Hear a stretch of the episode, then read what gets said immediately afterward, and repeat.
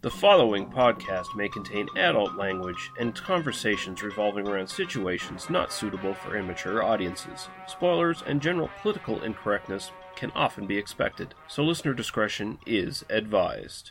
They must be destroyed on sight.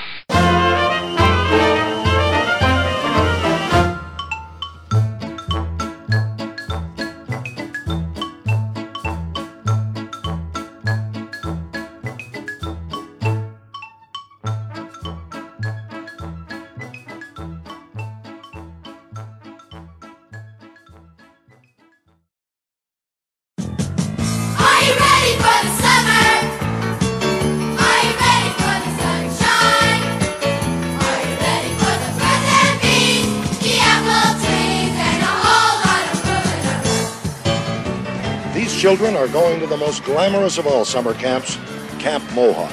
There's a two year waiting list, and every child has to be voted in. On top of all that, it costs $1,000 a week to go to Camp Mohawk. The question is is it worth $1,000 a week? It sure is.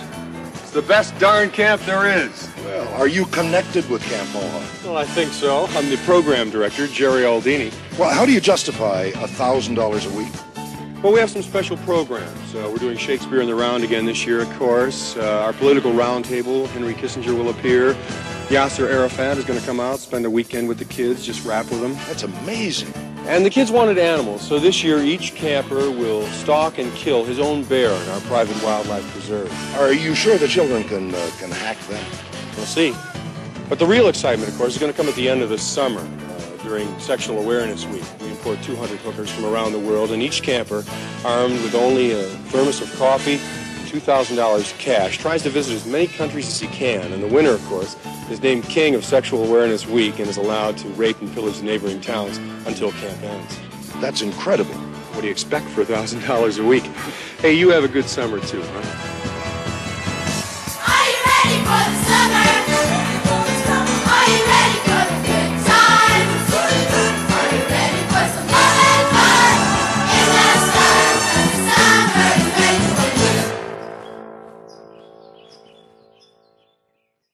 Okay, we're back, and we're at episode 69, and this is going to be the last in this uh, second installment of our sex comedy series. I'm your host, Lee Virtually Nil Russell, and I'm joined by my co-host, Daniel I Was in Goonies Harper. How you doing, sir? I'm doing well. I think it's. Uh, I didn't even realize that we were going to end the sex comedy series this time with episode 69, but obviously it's apropos. Mm-hmm. Um, Yep. Although my favorite line is is probably uh, the only man who could fuck a Cheerio and not break it.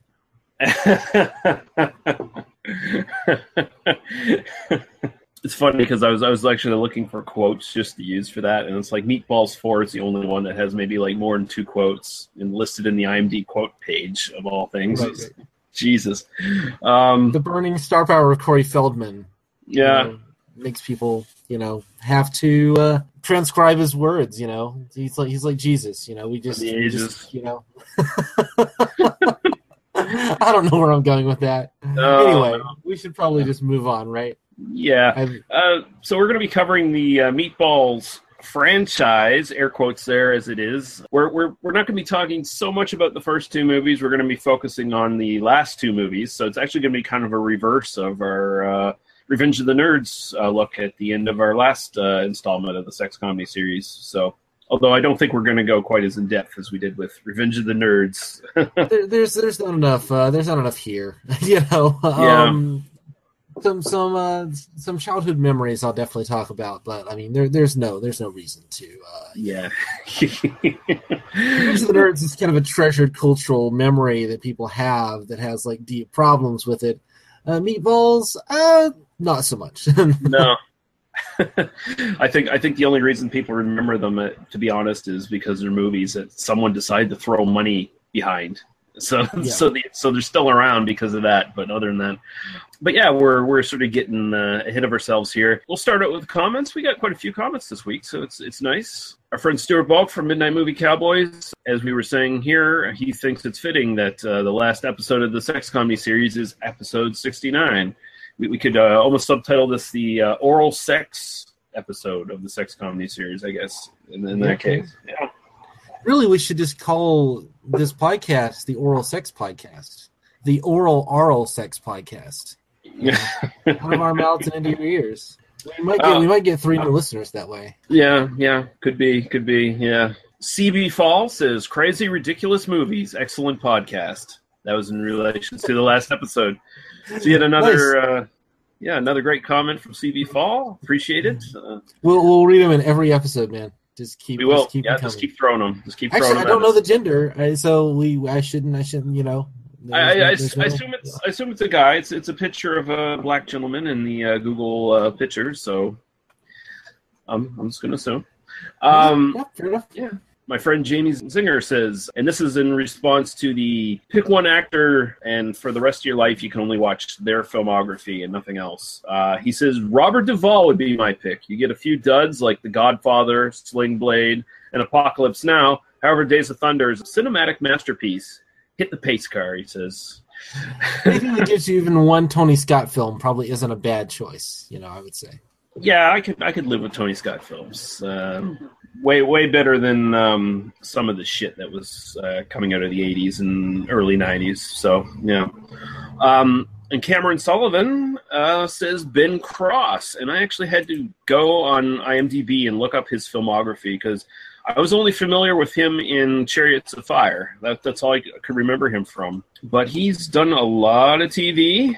Some of it looks pretty good, although I don't think we'll count TV in this because he only shows up in certain episodes, and really you can only count those episodes. You can't count the whole series, as far as I'm concerned. So, um, would you get to count those episodes? You know, so if there's somebody who did like my favorite television episode, I don't know. That's that's kind of an interesting thing too. You know. Yeah, I guess. Yeah, I can. I can see he was in uh, the Star Trek reboot reboot as uh, Sarek, uh, Spock's father, in that one. So that was uh, surprising.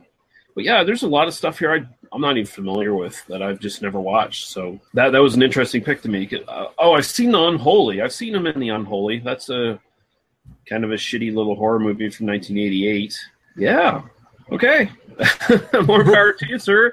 Um, yeah, I've just I've not seen about 99% of his filmography. I, I got to say. So Well, apparently this is a, a new series we need to start while we watch films by Ben Cross. You know. yeah, the Ben- the Ben Cross podcast to get us uh, familiar with that shit.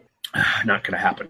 Our friend uh, James Murphy, um, in response to uh, us talking about him uh, last week, says uh, if you ever start a Tumblr, angry Irish anarchist has to be the URL. He said he watched Defending Your Life for a third time in my life after Daniel talked about it last time out. That film is fucking genius, and it hides just how great it is behind the fluffy, watchable tone. Every single one of the jokes lands. I love the philosophy behind it, and not for nothing, it has Meryl Streep at the most attractive I've ever found her. Hmm, interesting. See, I'm not, I'm not a big, like, I'm a fan of her acting, but I've always kind of found her to be a uh, quote unquote handsome woman. She does doesn't really do it for me. So- if, if you if you're looking for like uh, Meryl Streep sex appeal, uh, this is probably the place to get it. You know, um, either this or adaptation. Adaptation uh, because you know when she gets high towards the end, and you know she's she's uh, you know kind of doing the. Uh, uh, she kind of gets a little sexy there, but um, defending your life is probably about the sexiest you can get out of Meryl Streep. Um, What about her? Uh, what about her turn as Margaret Thatcher? That- I didn't see that, so uh, you know.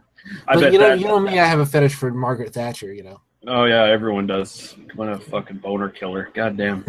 He also says in response to our idea that maybe we should do the Skull and Green Room on the same episode. He says, "Why not? Um, I'm enough of a nerd about punk and hardcore to have a few interesting things to say about it." And he also says that uh, my Vinnie Jones impersonation across different films is one of the funniest things ever on the show. Hmm, Thank you. I agree with that because I re-listened to the episode, or I listened to the episode after you put it up, and Yeah. I cackled at it. In fact, I thought I'd take a moment here and uh, just give the audience more what they want. Um, I have a list of films that we've covered on this podcast, Okay. and I'm going to get Lee to do his thing of throwing Vinnie Jones impersonations into these films. Oh Jesus. So, um, I don't know if Lee is drunk enough for this yet, but uh, we're gonna we're gonna see. So, Well, I'm, uh, I'm, hitting, I'm, I'm hitting the scotch right now, so start throwing them at me. okay. I did not tell Lee I was going to do this, but I saw No, that you comment did and not. said, I this is going to happen. So, are you ready, Lee? Yes. The Big Sleep. The Big Sleep. Listen, you twat! I'm trying to solve a mystery here. She killed in ecstasy. Oh my god. hey, what do you do with that knife down there, you little tot? Motel Hell. We never covered that one. We did cover that one with uh, Just Before Dawn. Oh, that's right, we did. Um, god damn. I like to grow me vegetables. Beyond the Black Rainbow. Beyond, holy fuck. holy fuck. Look at this little psychic girl going around. What's she doing? Moving things with her mind. Blood Simple. Let's simple. Oh, oh, um, He just kind of fits into Blood Simple, doesn't he? yeah. It's just I'm in this movie. Zapped. Hey, I like when all the clothes comes off. It looks really good. Stridulum. Stridulum. Oh fuck me! Another little psychic girl. Jesus Christ! Van Nuys Boulevard. Really? Your fucking name is Cooch? Cooch? Just two more. The Zero Effect. Oh, lordy da, look, Mr. Sherlock Holmes can't fucking leave his bloody room to talk to anybody. And 2001 A Space Odyssey. Oh my fuck, will someone fucking do something already? I'm getting so fucking bored. That one's just from my friend James Murphy. Did I uh did I do well? I'm just swinging Oh, for the fences there. I think so. I think All so. right. I'm not going to promise that this is going to be a recurring fucking thing, but uh, who knows? Maybe if, if I'm drunk enough on future podcasts, Daniel wants to Yeah. surprise me every once in a while. yeah, yeah. I might, I might throw it in when I have a good title for you. We'll see. It'll be like it'll be like um, uh, what's his name? Who is the uh, martial arts guy? Who always is, he's always attacking Inspector Clouseau in the Pink Panther films out of nowhere.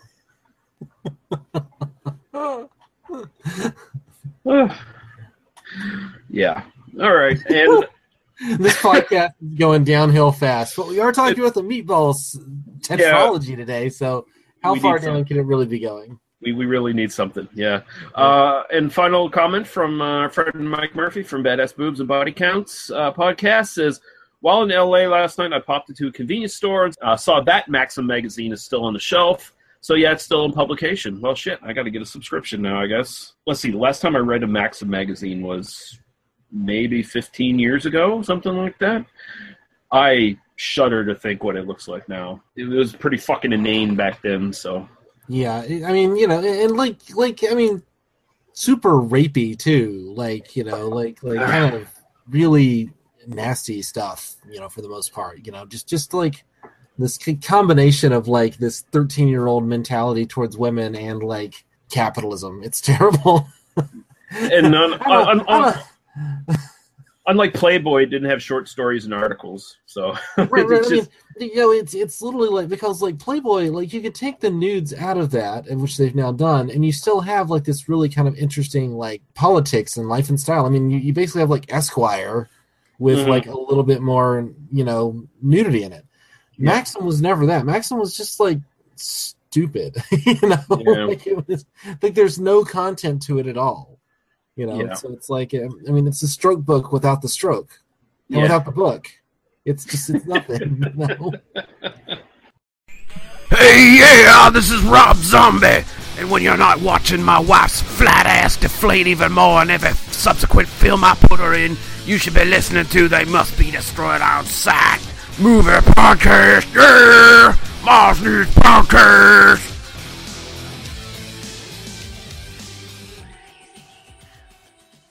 so I don't think either of us have anything we've watched this week. We've both been kind of too busy, I think. So we're going to forego that little uh, bit of the podcast. And unless there's any other business you want to uh, clear up there, Daniel, I think we can just right, move right on to the films. I I'm ready if you are. Okay, um, so I think first of all we'll get the first two out of the way here uh, real quick.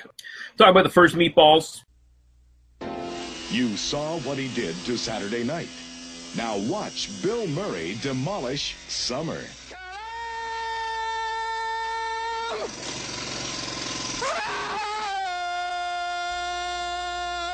Are you ready for the summer?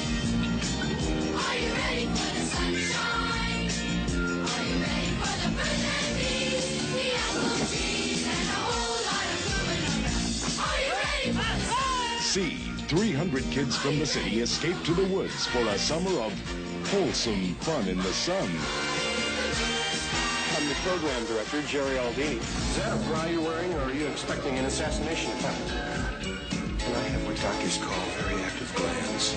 Tripper, is there something seriously wrong with you? Meet the head counselor who knows the facts of life, but forgot them. What the hell's going on here? So this year, each camper will stalk and kill his own bear in our private wildlife preserve. These are the camp rules. Maury would like you all to take a look at these. See in here if you want to check these out a little bit later. How's the light? Okay. Yeah, for now. But if you don't win, we cut it off. But more important than the score of this game is to score at the big social at our place tonight. Oh!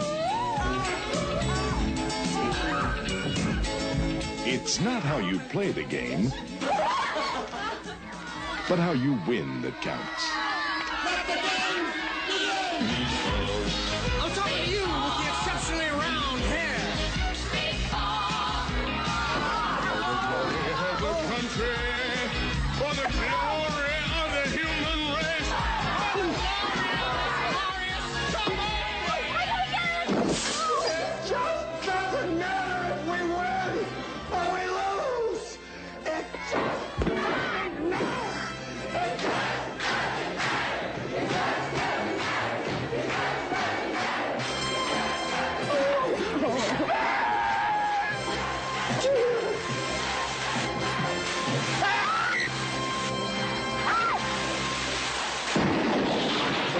Of course, is going to come at the end of the summer uh, during Sexual Awareness Week. We import 200 hookers from around the world, and each camper, armed with only a thermos of coffee and $2,000 cash, tries to visit as many countries as he can. And the winner, of course, is named King of Sexual Awareness Week. You'll be cheering for Bill Murray this summer in Meatballs. Started the whole thing. Came out in 1979, directed by Ivan Reitman, and of course, I think this is most famous for being basically the first pairing of Bill Murray and uh, Harold Ramis as a sort of a partnership, and of course, it was Bill Murray's first starring role. I did not do a synopsis for the first two films, but I did watch the the first 2 Mhm. Um, man, for for me, uh, Meatballs One is really just it's it, it's it's Bill Murray's movie. You know, I mean, Yeah. this is this is clearly the best of the four. You know, first of all, I mean, it's the one that's a real movie. You know, Mhm. beginning, middle, and end. Um, it's got this uh, really interesting relationship between Bill Murray and the child actor uh, Rudy. It's really just heartwarming and fun and goofy, and there's some there's some stuff in it you could talk about. I mean, Bill Murray is definitely not. Uh, you know, there there is a, there is a little rapey scene there towards the middle of the film, but you know, Mhm. it's it. Um, I've only seen this a couple of times. I saw it on Comedy Central way back in the day, but um, man, this is uh, this is just kind of goofy, good-hearted fun. You totally see why Bill Murray became a star because he's just amazing in it, and uh, it's well directed. I mean, it's it's it's it's. It's it's a summer camp movie. It's kind of the prototypical summer camp movie, you know, and uh, it just works on that level. It doesn't it doesn't have to be more than that, um, and it doesn't have the raunch that the later ones did. Yeah, it's it's a it's a convincing summer camp movie. Like uh, how I said, like um, Sleepaway Camp and The Burning both had sort of to me they had convincing like scenes of like yeah this felt like a real summer camp going on. Yeah. This is this is essentially those movies without the murders and the nudity. Yeah, I, yeah, I, I did get about halfway through and go like, I kind of expect a serial killer to show up any second now because we're so Mhm. used to seeing, you know, the um, the summer camp genre just you know invaded by you know somebody with a with a sharp implement. But it works despite the fact that it doesn't have you know people being murdered left and right. it's it's a, it's a legitimately good movie. It's uh, you know historically important for Bill Murray or for nothing else. Um, Ivan Reitman kind of not. I don't think this was his first film, but it was one of his very very early films. yeah, it was it was it was his first big break anyway. Yeah, yeah, definitely. And I mean, it, was a big success too. I mean, it was budgeted for 1.6 million dollars, and it actually came out with uh, 43 million dollars at the end of. that's a big hit for 1979. I mean, that's a that's a monster for 1979. Mhm. So Yeah. yeah, but I don't really have anything more to say about it. you know? No, I mean it, it, it's it's good. I mean it's it's very mild entertainment. It, it, it's definitely for like 13, 14 year olds, somewhere around there. Mhm. Like, it, it's really good for that because, you know, they're, they're getting to the point where they're going to start thinking about sex and talking about sex. And this movie kind of hints at that to a certain degree, but it doesn't go, like you said, it doesn't go full raunchy or anything like that. So, No, no. yeah, so it's actually, it, it is a PG movie, and it's actually kind of like a, you know, a pretty good example of a good PG movie from that era. So, It's basically the real thing that Wet Hot American Summer is like aping. You know, Mhm. it's, it's it's that it's that sort of like baseline thing. And honestly, I'd rather watch this than Wet Hot American Summer, just because you know, like Wet Hot American Summer. I mean, it's it's fine, but it's like it's playing it so arch. It's playing it so like against itself that it, there's so many layers of irony that it's kind of buried in that it just kind of becomes this like what are you, what are you trying to sell? I mean, are you w- loving this or hating it or making fun of the fact that you both love it or hate it? Or are you like like you know whereas this is just it just is what it is. And so uh you really get that sense. And again bill murray charming as a motherfucker. Like Yeah. you get why this guy became a star. I mean this movie wouldn't work without bill murray at its center. Well, I think this is like sort of the beginning of where he legit becomes the funniest guy in the world for a few years, like in the 80s, right? Like, he, he he's getting there right here.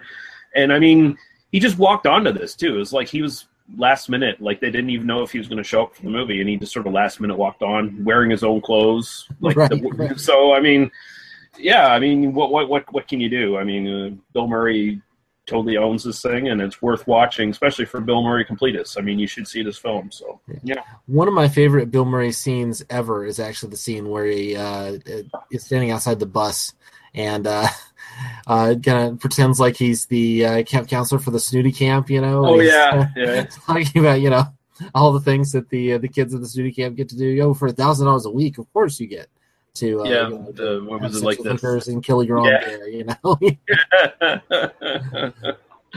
yeah, that's good.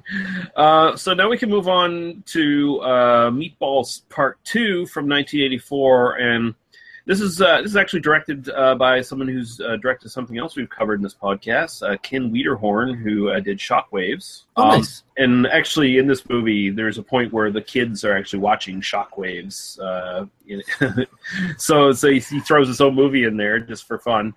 I, I, I can't confirm this, but I think this movie was not originally supposed to be a sequel to Meatballs. I'm pretty sure, from what I've read, it's sort of a combination of two scripts that were just floating around, and they stuck the Meatballs name to it, essentially. it's like five movies I, mean, I Mhm. was watching this this week and going like, okay, so there's the the plot with the dude who's like the reform school guy who gets Mhm. sent to camp to take care of Yeah. kids for some reason, Which makes no sense. which which makes no sense whatsoever. But okay, it's a movie. Okay, we got you. And then he gets there, and suddenly they, you know, he's like pressured into becoming a boxer. Okay, that's another. That's a completely different movie that's happening Mhm. inside this movie. And then you give the kind of kids subplot kind of running around and being kids doing their thing. And then there's a space alien. Yeah. Like like Uh, there's an ET ripoff. Like just right smack dab in the middle of this movie. Uh, I mean, so there are at least four movies, all competing Mm-hmm. for your attention in this thing. Uh, not a one of them is actually like interesting or entertaining. I will say the first like ten minutes or so, there's some cool gags. There's there's some there's some funny little reversals, like when they're dropping the kids off at the camp and Yeah. stuff. You know, there's some nifty stuff there. But like you know, it's it's few and far between after that. It's it's such a fucking mess, and there's there's a lot of good uh, talent in this too. I mean, you got people like Kim Richards, who's really good in this. Like, as the sort of female lead, who's like the most naive girl ever. You know, like.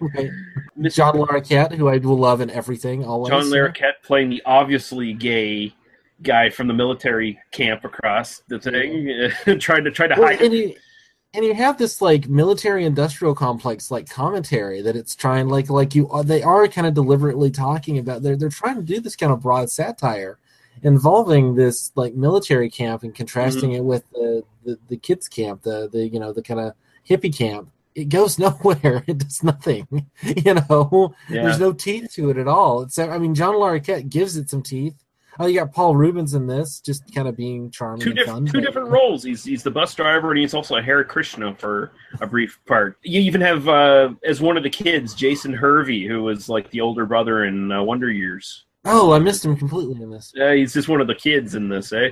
Um, and of course, Richard Mulligan is uh, is the uh, camp owner. I like Richard Mulligan. I think my favorite thing of him is Man Called Horse or uh, whatever it is, the uh, where he plays General Custer. I don't think I've seen that. The uh, what movie is it? The guy from The Graduate. What's his fucking name? Um, Dustin Hoffman. Dustin Hoffman. It's um, I can't. It's it's the one where he's the old cowboy, like he's in a he's an he's an old old man, like a hundred some years old, and he's in a retirement home, uh, recounting all his adventures in the old west. And uh, anyway, uh, Richard Mulligan has a brilliant performance in that as General Custer, just playing him as like totally fucking batshit nuts. Like it, it's it's great. It's great. Well, we'll put that on our list. That sounds fascinating. there's there's rumors here that I've read across the internet over years, like doing research on this, where it, it's taken out of the trivia now for the actual IMDb. They've cleaned up the trivia section, so I don't know if it was legit or they decided it was fraudulent and took it out because of that. There was a interview apparently at some point with uh, Misty Rowe, who plays Fanny in this, as the sort of blonde bombshell who's always sneaking off with the uh, head counselor Jamie to try to make out, and they always get interrupted. Apparently, and there's there's two different stories here. Apparently, in one it's saying there's like seven minutes of sort of sexually explicit stuff that was cut out of this, and this never saw it because they wanted to sell this to kids, so they removed it to lower the uh, rating. And then there's another account of where there was over 80 minutes of sex scenes shot for this, and the that account actually, I, I was I was pretty doubtful of this, but if someone wrote this out, you know, they they went to a lot of troubles to make a fraudulent account of this because it actually goes in detail like what scenes there were in it that were cut out. And there's like apparently just tons of nude scenes cut out of this and sex scenes cut out of this that would have taken it up to an R.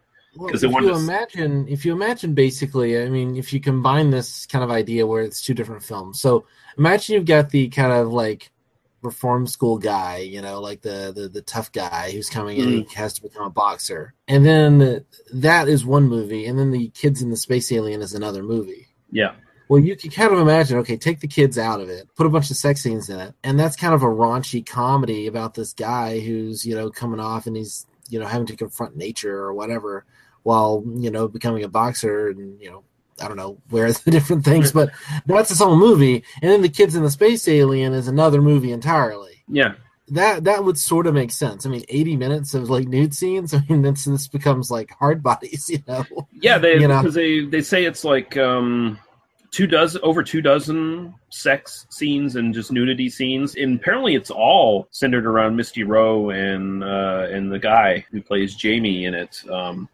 apparently. It, almost sounds like it's a whole different movie. Like that sounds like it's some sort of European sex comedy where like the entire movie's about them trying to have sex and they keep getting interrupted by all the side characters, right? Like Yeah, yeah. I mean that that that sounds way more interesting than this piece of crap we've got in front of us here. You know. Yeah, yeah. Because even apparently, like I was looking in the quotes and stuff uh, for this from, and I don't know if these are legit quotes from the script or whatever, but it seems like there was like a lot more explicit language and stuff in like one version of the script apparently. And you can sort of see hints of that. The movie seems like it's trying to be raunchy, but it keeps pulling back at the last minute. Everyone's going around calling the guy's dicks pinkies, you know, like there's that, there's that sort of level of juvenile shit in this, and it, it, it just never steps over that fucking line. Honestly, it really hurts the film for it because this film needed something to spice it up because it's just well, it needs so, it, it has to be one thing or another. Like it, if it's if it's the kind of silly kids movie about the space alien, okay, that's fine, you know. But like Yeah. then you've got the the other plot which doesn't fit in with it at all. In the first film, you've kind of got the adults and the kids, kind of you know you've got Bill Murray and you know the, I mean there's the kind of romantic subplot, and then you got the kids. It works because it's kind of like then you've got the Rudy Bill Murray or the Rudy Tripper kind of relationship, kind of Mhm. put kind of merging these things together. Here, I guess you get like the end, you know, the floating where they make the guy float and he's like fighting, he's boxing. Like yeah. that's like the one scene I remembered from being a kid and seeing this movie.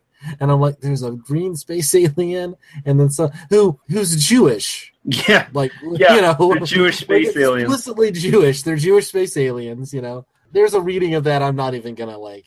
There's no Yeah. there's no need to go there. But No, um, no. you know, But yeah, this is just so disappointing, especially because like when I was a kid and I the first time I saw this was on TBS. So you, you see this on TBS and you get those hints of raunchy stuff, and you're like, okay, so they've cut it off. They've cut it Right, out right. for TV, right? so I need then to I- go. Need to go get the tape, and then, Yeah, uh, and then I you watch it recognize, and you go, like- "What's? There's nothing here," you know. What the fuck is this shit? yeah, it, it's just uh, it's perplexing, and it's like they could probably make uh, some money off of this because this apparently was a financial failure, I, from what I've uh, read. Uh, I only got the box office, which is five million. So if they actually spent more than five million in making this, then Jesus Christ. Uh, I don't know where the budget went. no, to that alien, apparently the alien that can blink and its eyeballs glow, and that's about it. Yeah. and it looks kind of like a stoner, you know. Yeah. It is interesting though that they went like they went in this direction, like they were doing like the Porky's thing of like, okay, Porky's has been out, so we're wanting to kind of raunch it up a little bit, but then we're merging it with this franchise, which is kind of fundamentally aimed at you know children, hmm and so they're trying to walk this balance. And I mean, there are ways of walking that balance. You can kind of do kind of a raunchy, fun thing that's still kind of targeted at 13 year olds you Yeah. know but then it's it's way too i mean it's just it's just a mess i mean there's just you know like there's no it's also there's no thought behind it at all it's just Too many thoughts, honestly. well there's too much stuff kind of crammed in and then just not stitched together at all and then they have this effect. And i mean like you know stoner space alien you know like with magic you know telekinetic powers uh, hanging out with a bunch of kids that's a completely different kind of fun movie that you can imagine you know Yeah. watching but yeah no this is it's, it's just it's just bizarre i mean i literally i was almost like we need to like do a commentary for this and just get really wasted and watch how terrible this is like do do like for the paywall you know we Yeah. do like drunken commentary for meatballs too I think we actually, uh, yeah, keep that in mind. We should do that. We should, uh, we should try that at some point. Just this as a trial run to see if we get a commentary to work, or we'll just we'll do a Google Plus hangout while we're watching the movie at the same time, and we'll see if we can get that to get that to mm-hmm. fly. Yeah, I'd, I'd be very interested in doing a commentary on this because it, it's God. It honestly, it's it's so disappointing that it kind of becomes a piece of shit in spite of in spite of itself. Like it just kind of. but yeah, uh, I, I think we can move on from that fucking abortion and. Uh, there's no there's no reason to no one should ever talk about that movie any more than we already have although Yeah. now we're probably going to do a commentary for it so you know Yeah, so there you go. Uh, so now we can move on to uh, the very different Meatballs 3 Summer Job. School's out.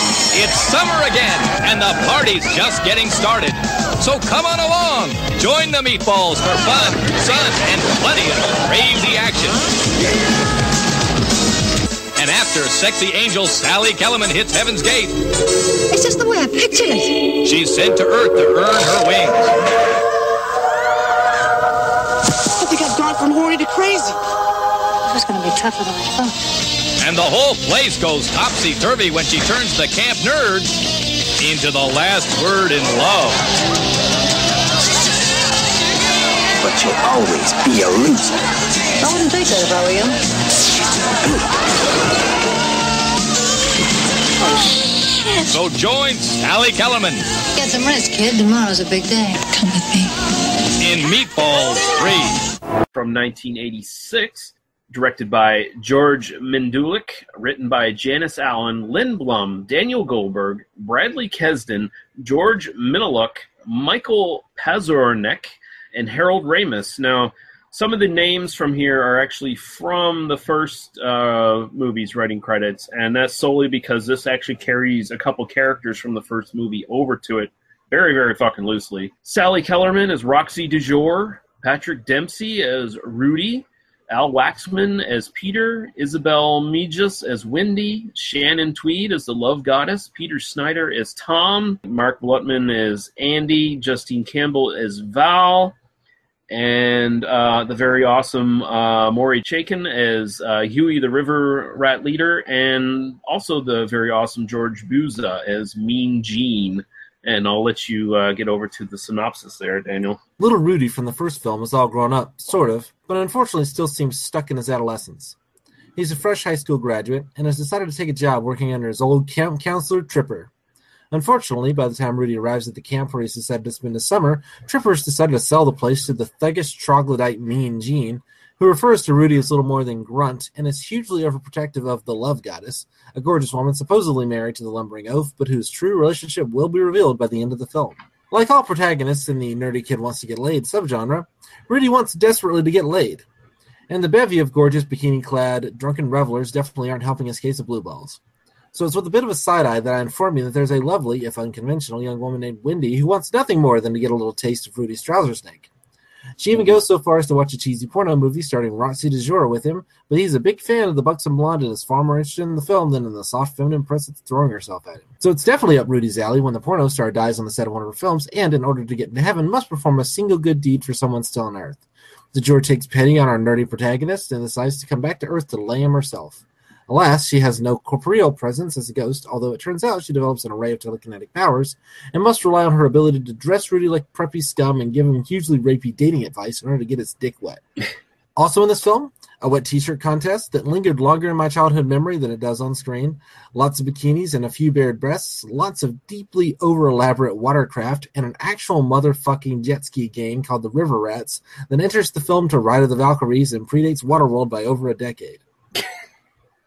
Also, a major subplot involving the uppy assholes in the town betting on whether hapless young men can reach the love goddess before a mean Gene can literally throw them through his roof. Knowing all that, do you even care if Rudy is able to screw his socks off or not?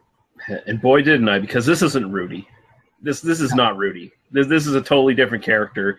They just stole the character's name and put it on this fucking this cringy dork who becomes a cringy rapist. this is this is te- this is. I actually I enjoy this movie, but that is a terrible decision that they made when they. It's it's that. it's it's. I mean, the, the message of this film is no means yes. yes. The Yeah. message of this film is no means yes. Yeah. Oh God. Um. So uh, this is the reason I wanted to do this for this podcast because this was the film. This was the one of the six comedies I watched the most as a kid, and I'm starting to realize that I came to these really young. Like Mhm. you know, I, I saw this. I mean, if it's '86, I saw this when I was eight or nine years old. Like that was the era in which I saw this, and I saw it a bunch. I hadn't seen this in you know 20 years probably, but um rewatching it this time, I knew every scene as it was happening. It was it was just like ingrained in me. My wife watched it with me and was poking fun at me for like, oh, now I know where your sense of humor comes from. Oh, I get it. I get it completely. Yeah, you tell those jokes. You tell those kinds of stupid jokes. I'm like, honey, stop it. This is kind of it's it's almost embarrassing how many times I've seen this film, and obviously the impression that Wendy made on me because you know, Oh, I love Wendy. So oh, good. she's she's great. Um, but but yeah, no, this was a film that I saw a whole lot as a kid and remembered it being raunchier than it is. Yeah. you know, there's not there. There's a there's like one scene really that's kind of got you know like a bunch of tits in it, and that's only for a second. But for the most part, it's really just kind of bikini clad people dancing and you know kind of getting drunk and kind of having sex. You know, Yeah. there's a lot of that kind of stuff. And I guess in my kind of young brain, I didn't like differentiate between like the actual nudity and the bikini stuff, you know.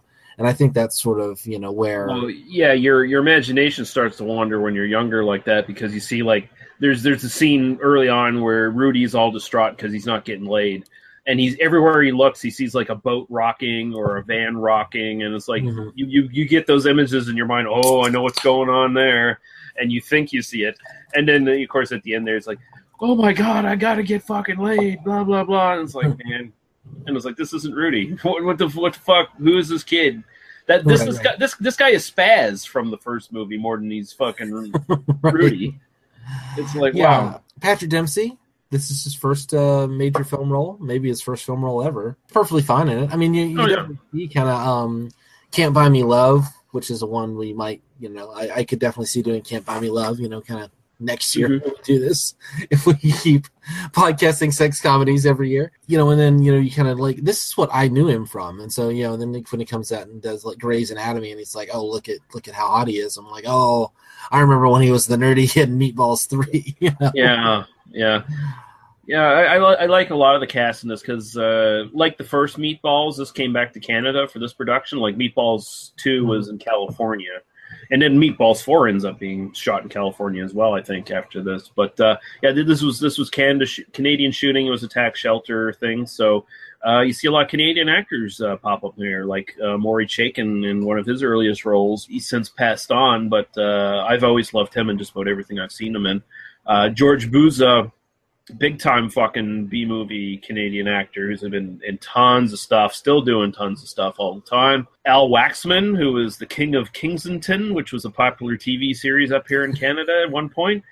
Uh, and he's been in tons of shit. Uh, and even Shannon Tweed, I believe, is, was originally a Canadian, I think, before she uh, became uh, the trophy wife of Gene Simmons. Caroline Rhea is in this. In what I think her first She's- role. She's she's like some she's one of the bikini clad girls, like not Yeah. even credited. But yeah, no, this was one of her first like things she was in. So um yeah, there's there's a lot of talent behind this. I mean, I I one of the things I run into when I watch these things that I like know so well and I watched so much as a kid and I'm like I kind of have to ask like is this a good movie? Like is this a reasonably decent film, Lee, or is it as terrible as I think it probably is? Uh, well, its ideas about sex are incredibly terrible, but it is. Oh, yeah, that, that's obvious. Like, yeah, you know. but but it is it is you know it is kind of entertaining for what kind of it diverting, right? You know, it's it's sort of, um, you know, I think that this tetralogy, which I'm going to use the word tetralogy Yeah. in describing meatballs, so you know, to, to elevate the material. Hey, Um, once the box set comes out, they can credit you. yeah. I think that the issue that the that the whole series after the first one kind of ran into is the first one does kind of reach that balance of kind of Mhm. being both for kids but also kind of having some of the adult stuff in it. And all the future films just fail miserably at striking that balance. They don't even try. I would say the third one is the second best of the series. I think I think, you know, it goes one, three, two, four, honestly. kind of succeeds at being the kind of raunchy sex comedy. I wish it was Yeah. raunchier and had more of the more actual nudity. I think it would it would kind of play a lot better. Well, um, it's a uh, little bit grungy and grimy. Like I mean, it's kind of Yeah. it's kind of it's kind of in a nice way. The way that um you know we talk about like the Van or, or Van Nuys Boulevard. You know, kind of Mhm. have that kind of have that more lived in feel. You know, this this feels like a movie about. I mean, Summer Job. It's terrible as Summer Job was. One of the reasons that was terrible is because you never really felt like those kids were actually working. You know, No, Rudy no. works. Like Rudy actually, like you, you get like he he actually has a shitty summer job. Oh, know? that bathroom is gross, man. That bathroom Oh. that he's cleaning. Oh my god. Oh, I can't even imagine, you know. And it, and it really feels like this kind of rundown little rinky dink, like Mhm. um, you know, like sexy river bar place. I mean, you know, like it literally has this like floating platform called the wet bar, which you know is basically like you, you know, when when we're too full, it just starts to sink. And Yeah. I mean, it's just such a you can just imagine this being like where all the like local rednecks go to like get chlamydia, you know? Yeah, and and when you there's there's that scene with the wet bar there where it says uh, maximum capacity thirty people, and they obviously have more than thirty people on it. it starts to sink. I'm sorry, all those people died from electrocution because they got all those fucking wires running right over to it, and it's sinking in the water. They're all dead. They're all gone. Yep. Everybody's gone. That's it. We're we're dead. Yeah. yeah, but it's like, wow, Tripper, you really let that place go down to shit. No wonder you left. You probably wrote it off for tax reasons and got the fuck out of there. Tripper Tripper's running a con on the uh, on Mean Gene there. You know, Mm. you would you would think he would mention it to his young pal, like, oh, by the way, um, yeah, don't Yeah, don't Again, like, it's you know. not it's it's not the same character because that's a dick move. Tripper would not do that to fucking Yeah. Rudy. Well, and here's the thing: like, I saw this way before I saw the first, so I never knew like, oh, that's the background. In fact, Mhm. not until I was watching them again for this podcast did I realize, oh, that's supposed to be the same character. Yeah. Like Tripper is Bill Murray's character in the first Meatballs, and I'm like, oh, suddenly the fact that things they don't make any sense, but suddenly it makes sense as part of this franchise. You know, Yeah, so when you, when you think about it, this is actually Meatballs too, really. yeah, th- this is the real sequel to Meatball. This is the only sequel to Meatballs. Yeah, and this was filmed in 1984, actually. So it actually sat on the shelf for two years before it even came out. So Yeah, yeah. So, which then just goes back to like the second film, which was released in '84. So Mhm. you got to think like, so they're kind of producing these two films at sort of around the same time, and just slapping the Meatballs name on them. Yeah, I don't know. Like it, it feels like, I mean, and you got to think also 1984. Ivan Reitman's off. You know, your main cast from for Meatballs is off doing Ghostbusters, which becomes the, the biggest film comedy of all time for you know like a decade. And you got to think like, are the, I- like how did how did this happen? Like Yeah. I'm just like you, you just run into this with some of these films, and you go, I don't I don't understand how this got made. Well, there was uh, there was a trend with uh, the Canadian tax shelter stuff at the time where there was this somehow it just happened where with meatballs it became this trend of films with balls on the end of the title. So you had meatballs, then you had screwballs, which I think is one we'll cover next year when we re, we when we come back to the series. But so you had meatballs, you had screwballs, you had oddballs, you had goofballs, and so well, was we need to do a balls series. I guess because it, that was like one of the biggest kind of trends in these sort of things. Like it was a recon like balls on the end was like a recognizable kind of title thing that caught people's attention apparently and sold more movies. So it, it only made sense that some of these productions who were just making a shitty camp movie that no one gives a fuck about, oh, stick meatballs onto the title and people will watch it, right? So That's I mean, yeah, that's that that's as good a an explanation as any because Mhm. then ultimately what that means is you know they kind of took the first film, which was this kind of kind of heartwarming little Mhm. comedy with Bill Murray. You're just taking that balls, you know, thing Yep. and meatballs and then connecting it to Porky's and you know so Porky's and meatballs kind of go together, right? It's you know Yeah. balls and shaft, you know yeah. and then um, you know you just kind of move right into we're just sequelizing the shit out of it and just trading out a name. I mean, it's almost it's almost like the of the living dead thing, you know, but for Mhm. like shitty '80s comedies. yeah. Yeah, no, that's kind of fascinating. What do you think of um, the main actress in this? You're talking Sally Kellerman as Roxy Sally Dujour? Kellerman. Sorry, I Yeah. I couldn't I didn't have the name in front of me. So yes, she's really good like but of course her character is giving the worst fucking advice she could pos she she dresses this guy up like a frat boy racist or, or well racist too could could be a racist sure, sure. but frat boy rapist is what I was meaning to say and then basically tells him go out and rape women that's basically what no means said. yes, no means yes. yes And then, but at- but at least he gets it. At least like the uh, the biker chick, he takes he takes um you know out into the woods, you know, into the swamp there. You know, at least uh she lets him know in no uncertain terms that like sometimes no means no. Like there, Yeah, that's like- the thing. You know. yeah you you can you can kiss my tits but you're not going any farther down there and then Yeah. yeah yeah, Um, and then when she eventually, uh, when uh, the good deed she ends up doing is for Wendy, and you Mhm. know, like play a little hard to get, and then like the advice I gave him, he's gonna you know, come right after you, and then you're gonna go wander and play in the beach Man, volleyball. if, if, if, if I if I was Wendy, I'd be like, "Fuck this guy," because th- this Rudy is he, he's he's kind of he's kind of shit anyway. Like he, He's, he is a total chode. He is Yeah, a total chode. I mean, she is gonna she's gonna fulfill her little childhood fantasy of having sex with this guy that she's kind of always wanted to, and then she's gonna get she's gonna move out of this shitty place. She's gonna go to New York.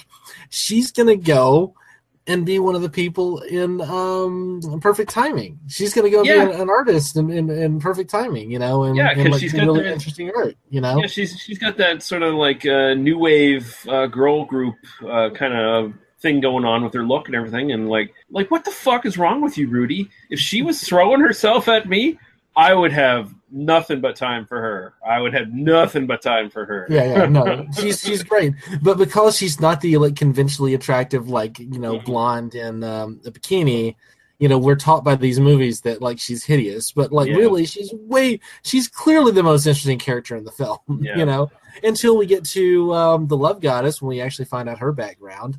Yeah, Shannon Tweed. like, oh, her- um, she's working on her PhD in sociology. yeah, her and, like, PhD in sociology in in lingerie. You know, she's just Yeah. you know, hanging out in She's just- lingerie. She's just hanging out in lingerie at this like shitty river bar place and like studying sociology. Like, Yeah, I, as- I do this, you know. yeah, as as you do. The academic market is really shitty right now, so you know, any place to stay, any place to stay and kind of work on your dissertation, completely acceptable. Like, uh, you know, it, it's quiet. Nobody bothers her because Mean Gene throws, literally throws them cartoon style through the roof. Although it's kind of weird because is she like engaging in any fucking activity with any of these guys that sneak up there? Because some of them get up there and they get up there for a few minutes before they're thrown out. So, kind of thinking uh, maybe she's doing a little, having a little fun on the side with some of these guys who are sneaking up there. But uh, It's possible. I mean, I just from the from the way she treats Rudy, I kind of get the uh, feeling that um, it's more they come up there and she just kind of doesn't. She's just she's just kind of nonplussed by the like the betting. Although the Mhm. betting is kind of a fascinating aspect of this, Yeah. right? It's it's kind of an interesting little like plot point that they're that they're taking bets on this. That there's this little like uh traveling sideshow thing where they're like they this wheel it out real there. quick. They just wheel it out and they're taking bets. So like there's this like whole like population of people betting on this that they all know what's going on. So there's this like this subculture and uh you know it's all run by these like yuppie assholes because of course it is. You know. And like, like, listen, Mean Gene obviously knows this is going on.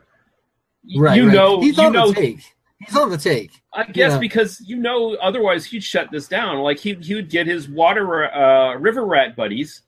Th- They would stomp a mud hole in all these yuppie assholes, and they would be Yeah. done with in one day. It'd be done. Isn't No, the Adonis? Yeah, and the the Adonis, and so we got a little bit of bestiality as well in this film. So I guess that's your raunch factor there because Yeah. you, you Well, have that the, goes uh, that goes to bachelor party. Like that's the that's the bachelor party yeah, effect. You know. yeah, yeah. So, so you got the the sort of uh, nympho girlfriend of the main asshole, who uh, ends up going out. And actually, this is kind of this is kind of uh, again. I kind of wonder if Kevin Smith stole from this movie when he was thinking of uh, Kinky Kelly and the Sexy Stud uh, for Clerks Two. Just like we were kind of pondering whether he was stealing from. Um, The the one where they go into the porn I, porno. I know store. exactly what you're talking about. Yeah, and Jesus neither one of us can think of it. Uh, I have it right here. Uh, the party animal. There we go. Party the party animal, animal. Yeah. So I'm, I'm, I'm, and by the way, I, I did not that I expected a response, of course, but I did tweet Kevin Smith saying, "Did you steal that scene from the party animal and make clerks out of that? Did you do that?"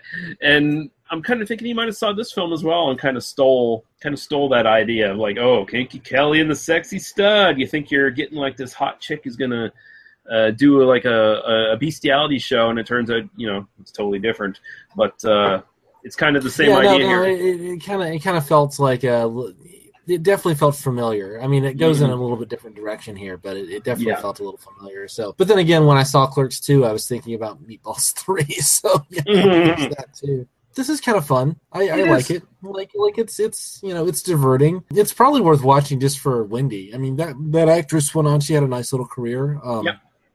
She uh, did a bunch of TV up to the kind of late '90s, and um, you know I don't think I've seen anything else that she was in, but Yeah. I w- she's great. Oh, the wet T-shirt contest.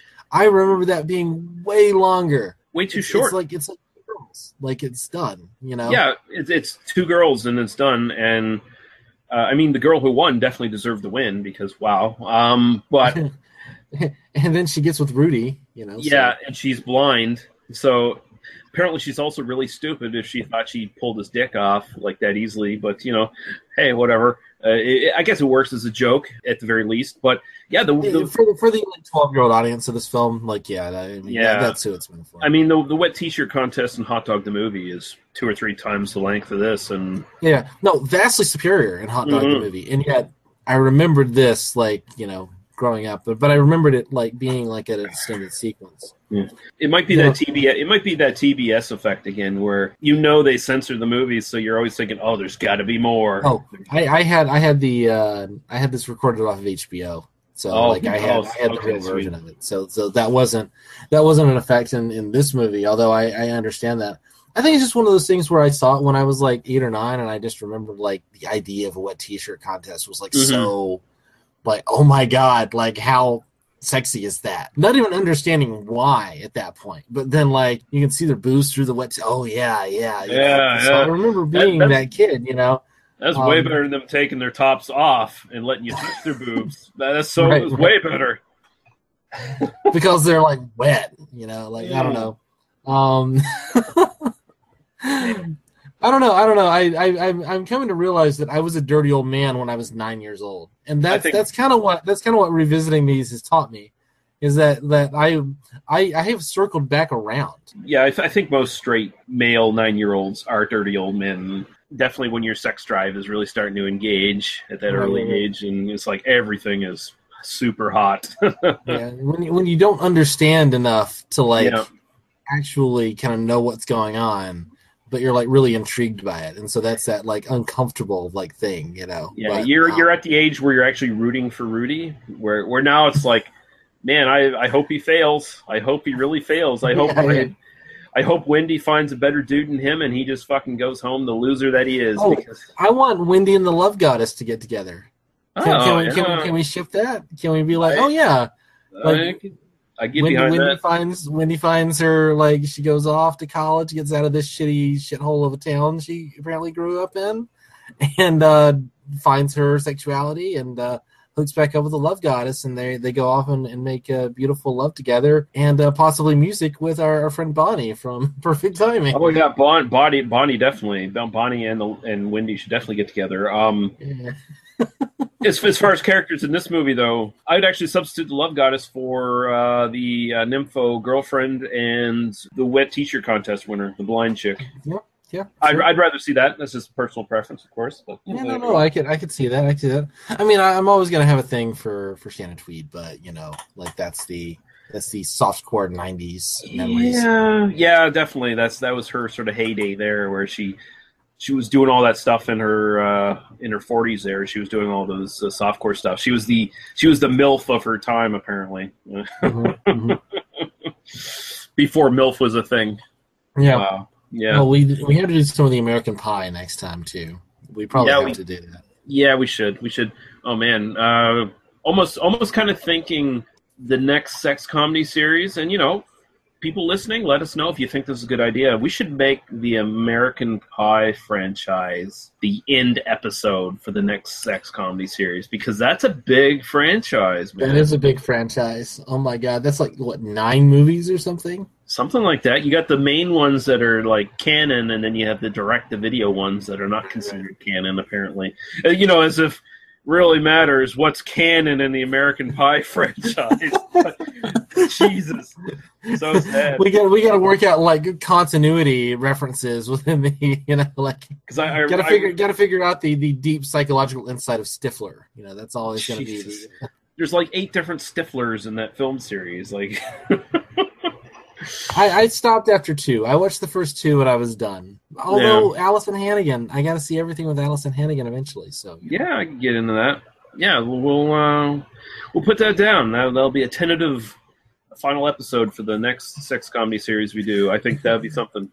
Lee and Daniel talked for four hours about the American Pie series. It might. Uh, it's not even a joke. That might happen. I mean, just to cover everything. It depends on whether you know if we're watching the films and we find them worthy enough. We might find most of them are like fucking meatballs too, and then you know it's like, oh, we're just gonna graze graze over them. But uh, Yeah.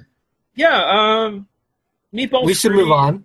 yeah, meat, Meatballs Three is perfectly fine. You know, uh, it's got some nice raunchy stuff. Could use more, but it's actually mildly diverting and entertaining. So, yeah.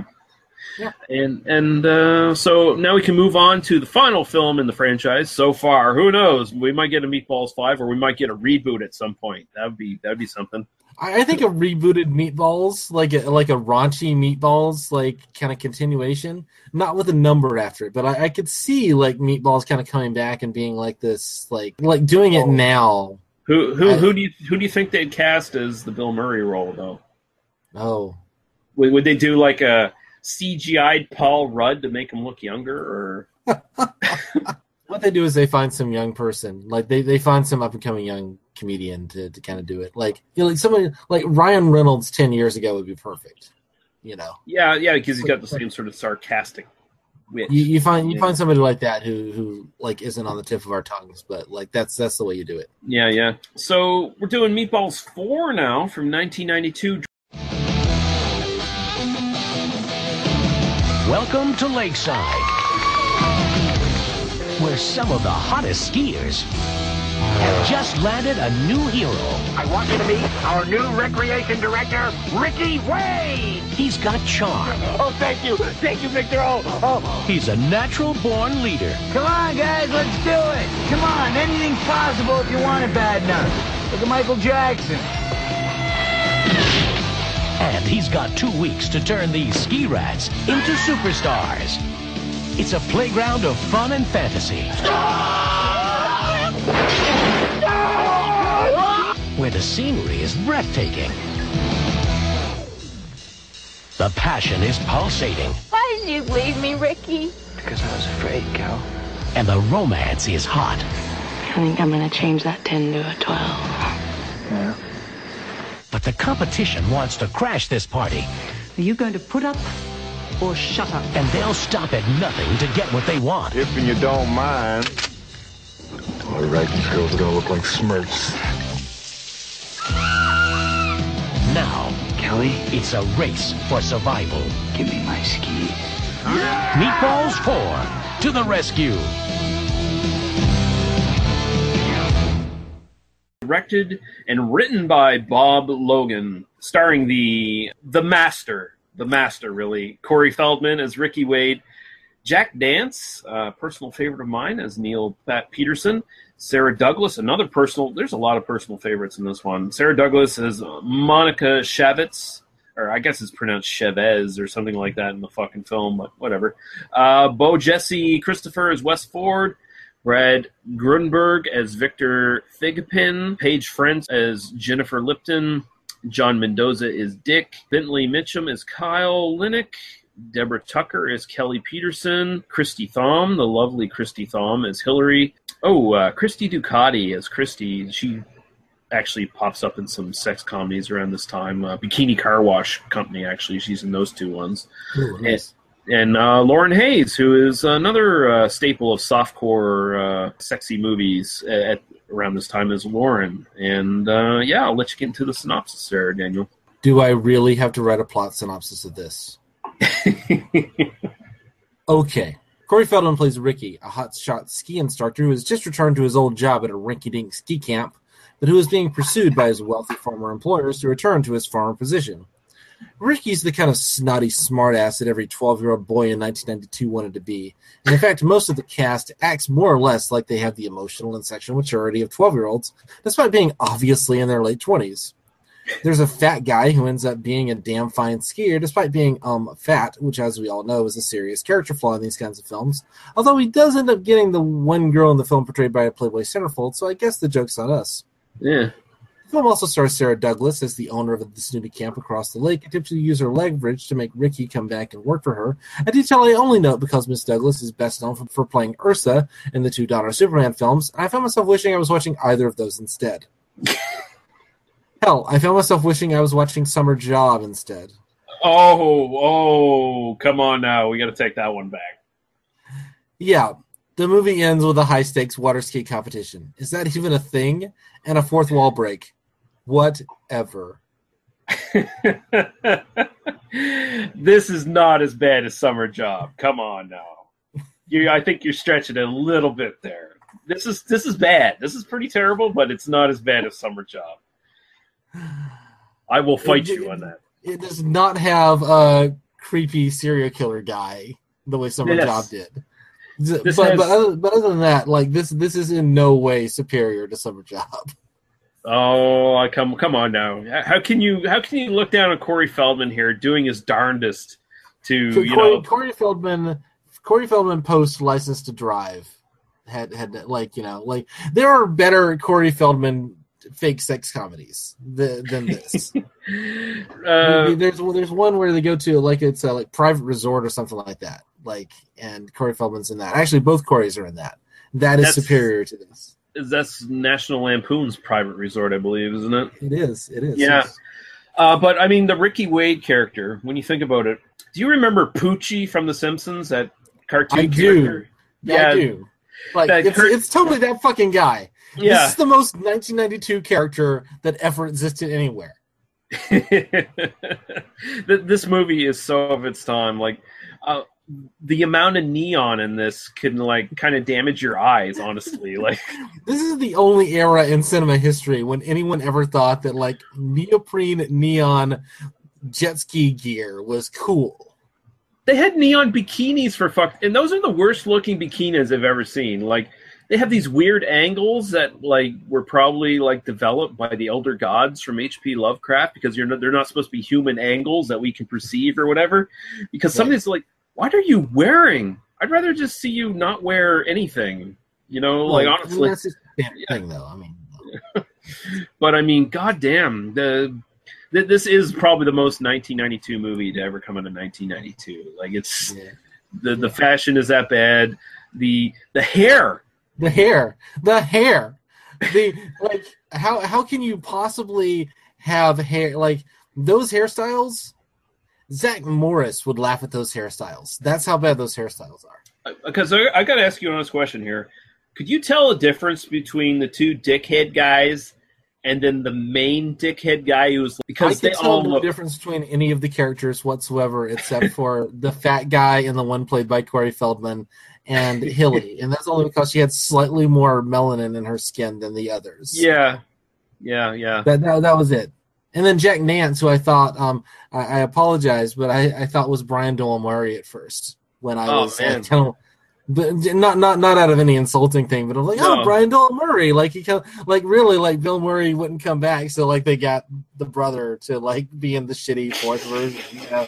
like But that's literally that was literally my thought when I started rewatching this. He could almost, like, oh, could Brian Doyle Murray. I got a ton of Brian Doyle Murray funny. I'm gonna like lay on Lee this week, and then like, oh no, it's not him. If if, if if this was if this movie was set in like the 2010s or something, that could be like the aged tripper running, his running his camp or something. But yeah, no, the great Jack Nance fucking slumming in here, but giving his all at the same time. Like he's probably the best performance in this. I oh, think. Oh yeah, no, no, definitely the best performance. But man, his fucking eyes. He's got the crazy eyes going Oh, in every fucking scene. Sarah Douglas. Sarah Douglas is doing some great stuff. Well, yeah, she. She she's doing way more than she had to. I, I gotta Yeah. give it to her. Yeah, yeah. No, this movie is terrible. I'm not going to defend it on that level, but I'm not going to fucking throw it under the bus that is summer job and run it over and then reverse over it as well. That, that's just no, no, no. There, there's some fun stuff here. The nudity is a lot of fun. I like it. Some of the women are a little too cosmetically aug- augmented for my liking, but uh, yeah. wow, Christy Thom, whew, goddamn. Uh, I, I, she's, she's she's she's pretty gorgeous. yeah, I could get behind that It's- literally it's and a- figuratively. It's a shame she doesn't have a personality. But yeah, you know, well, you know, but I mean, you know, she doesn't need one. She just needs to be one of the victims of uh, uh, what's his name here, uh, Victor, who uh, spends most of the movie spilling liquids on women. That's basically what he he, he trips over something, liquid spills on a woman. Yeah, yeah, yeah. Yeah. really, you could you could argue that that's a uh, a visual metaphor for his uh, premature ejaculation. Mm-hmm. Mm-hmm. So I like to think that he and Hillary have this like kind of fetish relationship where she like humiliates him for like coming too soon all the time, and uh, you know it's basically just like teasing him, and then he comes too soon, and then uh, like she gets her rocks off by you know him eating her out because he's come too soon. You know, like it's uh, so you also do get the like the uh, ejaculation joke where the guy spills his milkshake on his shorts, and then it cuts to another scene where he has not cleaned it off yet, and Corey Feldman points it out. Oh, I see you came there in your shorts. How's Yeah. it going, buddy? Corey Feldman uh, does get some. Uh, you know, they they wrote him some decent lines, and by Mm-hmm. decent I mean like when I was twelve years old, I kind of like already saw through a lot of this. Oh, I, I, I, I, I bet he's regretting the Michael Jackson line that he had in this. Like, Oh, that Michael Jackson line is like, I was, I was, I was kind of, so, so I was watching this and uh, I was, I was having some, some beer because you need a little bit of alcohol to get through Yes. this movie, and I was kind of drifting off slightly in terms of like kind of following the plot, Mhm. and then that like Michael Jackson line showed up, and I went, oh, like I was right back in this movie. yeah. Like, oh yeah, that's deeply uncomfortable. That's Yes. deeply, deeply uncomfortable. It's especially especially since uh, in years later Corey Feldman has come out basically talking about all the people in the movie industry who has raped him and other people apparently. Yeah wow. Dark. Pretty fucking dark at this point right? Yeah, yeah, But- yeah. this film isn't good but i don't hate it. Like i can watch it. It's got some nice skin it's got a nice casual tone to it it's got jack nance being jack nance and i'm always It's- behind that It's just really dumb. Like for, for me, like that's the and like like it's it's it really does just encapsulate that twenty five year old men acting like twelve year old boys. Yeah, You know, yeah, sort of and it's and, And- again, it's it's not a meatballs movie. So, so yeah, and this one like explicitly was another like it had another title. It was gonna Yeah. be this whole other thing, and they just called it Meatballs. Like I bet the only thing they did was just put the Meatballs title on it.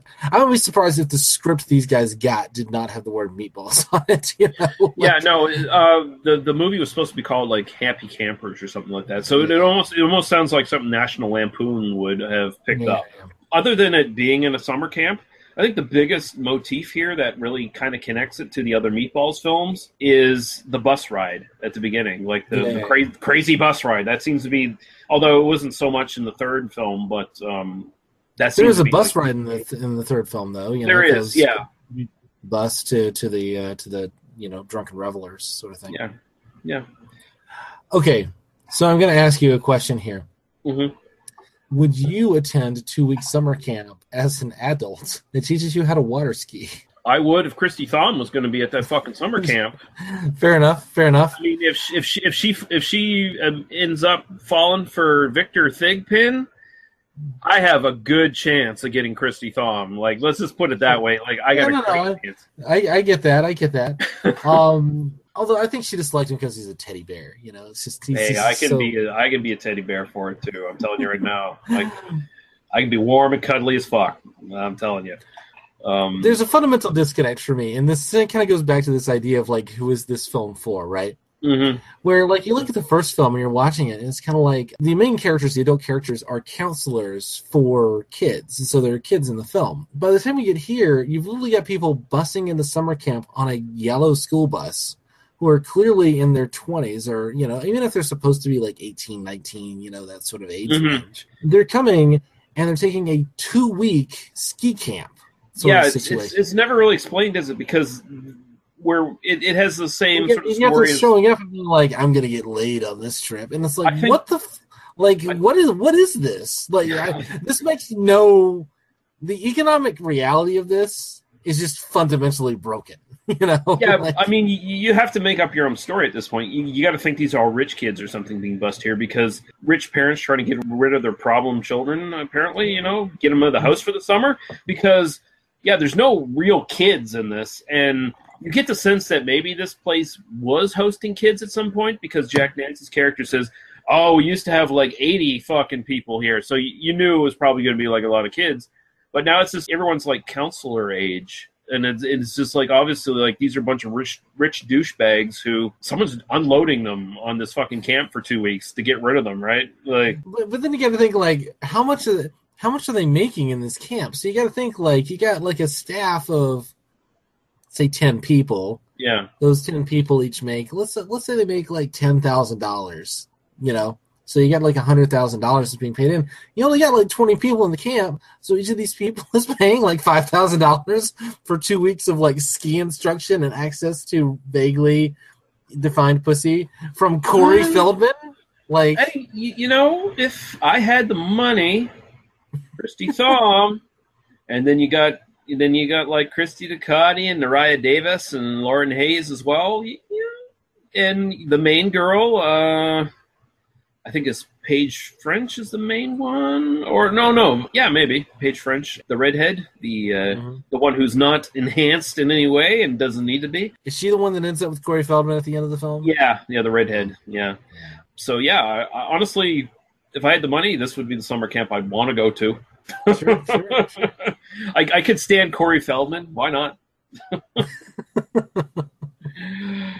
fair enough fair enough uh, Sarah Douglas really good in this Very hot as well. Very very hot. Yeah. Always the so. hot Sarah Douglas. God damn. I just kept wanting her to say Superman and then throw a manhole cover. and yeah, she could. Uh, I'm I'm not that into sadomasochism or anything like that, but if she was wearing her uh, Ursa costume, she could uh, do any number of nasty things to me that she wanted. No problem. I get that. I get that. She threatens Corey Feldman if you lose this water ski competition, which, by the way, is the winner of this water ski competition, like the two greatest water ski like teaching programs in the world. Yeah. People who can afford to send, who can afford to go to water ski training camp for two weeks, are on the other side of this particular little shitty lake in the middle of nowhere, right? Yeah. So, like, okay, fair enough. And Ricky Wade is so good at teaching water ski that whichever camp has him will immediately gain in like notoriety and all that sort of thing. Is water ski jumping like a spectator sport? Is this is there actually like money behind this? Is there is there any kind of economic reality here? Oh no no no! This is this is more boring than the fucking skiing and Hot Dog the movie. Like Hot Dog the movie actually had like Oh, confidence. this is way more boring. Than Yeah. the- I mean, the, the, the skiing and hot dog the movie is really cool. Good, yeah. This is this is nothing. Like when they're when they're when they've got like the the gangsters who are like using the magic remote control to like make jet skis stop working, which Mhm. whatever. Yeah. Um, I'm kind of like I can't really even tell much of a difference. This is this is so visually uninteresting. There's Yeah, like yeah. 20 minutes of this movie that's just like water ski footage, and none of it is, has any interest whatsoever. No, no. Um, I mean, the only interest during those scenes with the, the jet skiing is whenever they cut to the uh, scorekeepers, who you know, the the main bikini babe in the middle Yeah. there, who's like, Yeah, uh, it's the two dorky dudes, and then like Yeah. the bikini girl who always like moves her little sign around to show her tits. you Yeah. know, so you get to see her cleavage every time you, they cut to her. You know, Uh, but this, this almost this almost kind of plays like a parody of these summer camp films to a certain degree. I mean, but you know, it's not nearly as fucking clever at all. Like it it, it, it, it's, it seems like it kind of tries at the beginning and then it kind of tries at the end with the fourth wall breaking. But other than that, it's just like, eh. it's just not by the numbers. I mean, it's such it's Yeah. such. Of course, like he has the line like, "No, no, you're not seeing this in the theater. You're seeing it on, on a on a videotape. You're gonna hit rewind, save the fifty cents." It's like, Mhm. yeah, because this screams direct to video to me. Like, like this is this is so obviously not a thing that anyone should ever have seen in a theater. You know. No, I mean, and, and they really dated themselves too doing that shit. It's like you know now any young person who's into titty flicks and wants oh I want to see all these classic titty comedies from back in the day, like back in the old days in the '90s. They're gonna look at this and like, what the fuck are they talking about? I mean, it kind of makes sense that, like in 1992, they weren't like necessarily looking forward to the DVD age. I mean, you know, Yeah. you can't necessarily blame them for that. Here's here's the mark of this movie, and this is kind of where I like was trying to call attention to the fact that I was very young when I saw so many of these. You know, Mm-hmm. this movie came out when I was 12, so and I know we like rented it from it was either on HBO or whatever. So I saw it when I was like 13, and I was already over it. Yeah. I was already done with like this movie. By the time I was 13, I had moved on to other things. And this was before like the rise of internet porn. Like I didn't have internet at that Mhm. point. I just had better tits in my life than, you know, I could get from Meatballs 4. Yeah, yeah. I mean, you know, it, it's it's not super raunchy or anything like that. and There's not like lot, a lot of interesting, sexy stuff going on. But I mean, really, worse than Summer Job again? Um, If you ask me if you ask me which one I'd rather watch again, I would rather watch Summer Job again. Oh my god, you're you you are so off base on this one. It's just I no, would I, will watch- admit, I will admit, as you did, you know, on that same episode, my childhood memories of Summer Job at least kind of like you know, kind of keep me, kind of keep me going and keep me through that. Plus, you got uh, Chantal, the the cute redhead in that one, you know, Yeah, and but you got a really cute redhead in this one too. You do, and you got Christy Thom, so there's that. But yeah. you don't ha- you don't have to look at Corey Feldman in Summer Job, so Hey, I barely noticed Corey Feldman in this film, and and I Fair am, enough. and, then and as far as his early stuff goes, I'm a big Corey Feldman fan. By the way, I'll just throw that out I- there. I I would I would put a License to Drive on our list. I think we should definitely do that at some point. Yeah, yeah, that sounds good. And I mean, you know, and I even kind of have sympathy for Corey Feldman because he's he, he's one of those guys who got chewed up and spit out by the system and like royally fucked up. You know, he, he he can't help himself at this point. I don't. I, he's he's perfect. Like a Dream a Little Dream is not a terrible film. You know, I Mhm. mean, you know, like like there's a.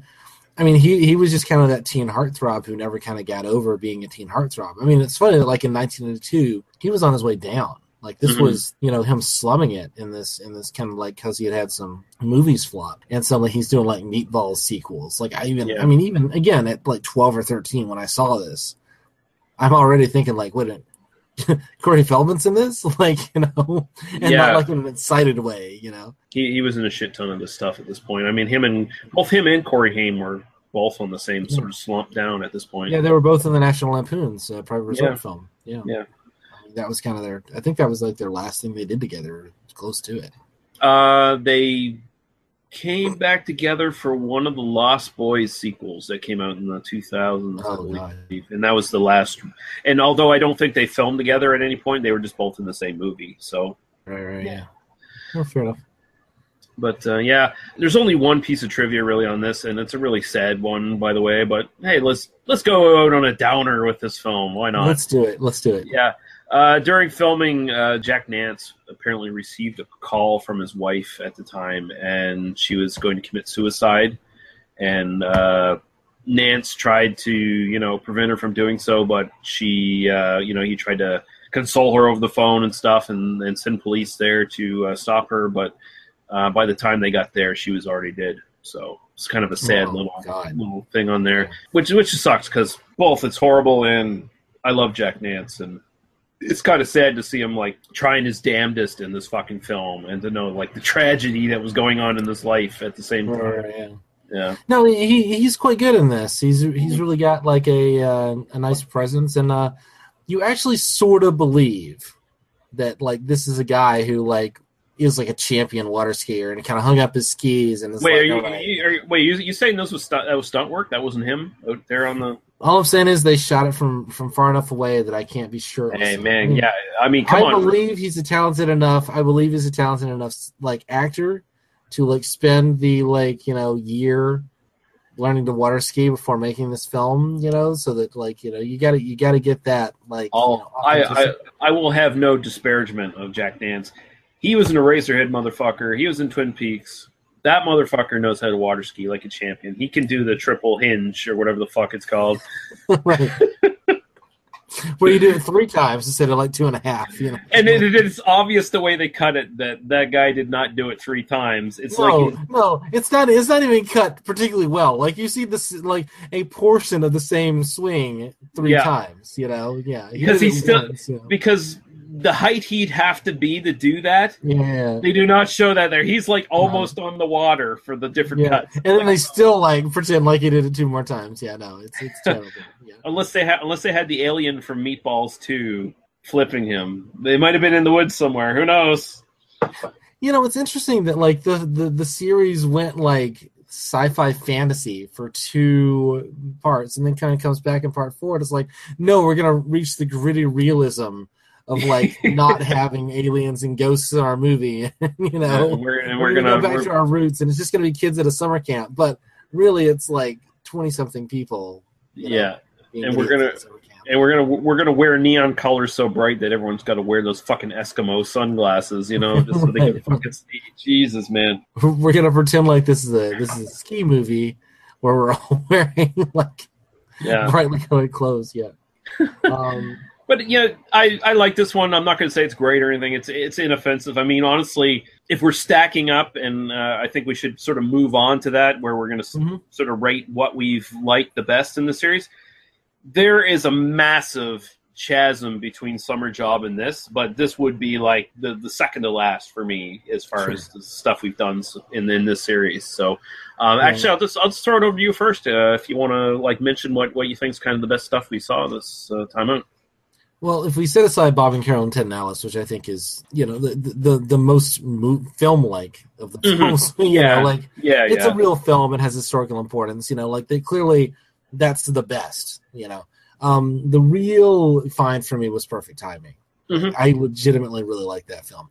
Maybe I've talked it up a little bit more, that, you know, because like there is all that kind of softcore stuff that's kind of dull at the end.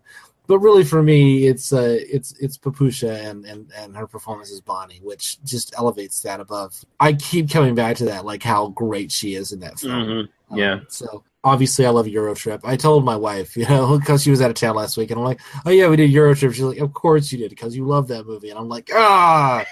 um, Hard Bodies was was nice. I mean, it kind of Mhm. that was one that you showed me. One not only I liked talking about more than I liked watching. I might go Yeah. back and revisit that just to kind of uh to, to kind of watch it again at some point. The Scary Cave, I will always remember. You know, it's really like little bits of these movies that, that Yeah. I I will, I will kind of kind of come back to. Yeah, probably Perfect Timing is definitely the one that really stands head and shoulders above the rest for me. I think that's a really really interesting movie. Other than that, obviously the the one with the highest production values is Euro Trip, and then the one that's like a real like movie that has an idea behind it is Bob and Carol and Ted and Alice, and those are the ones that really you know kind Yeah. of speak to me. so so those are those are kind of my high points and, and low point. I mean, I don't actually think Meatballs Four is worse than Summer Job, but I want to rewatch it less than Summer Job.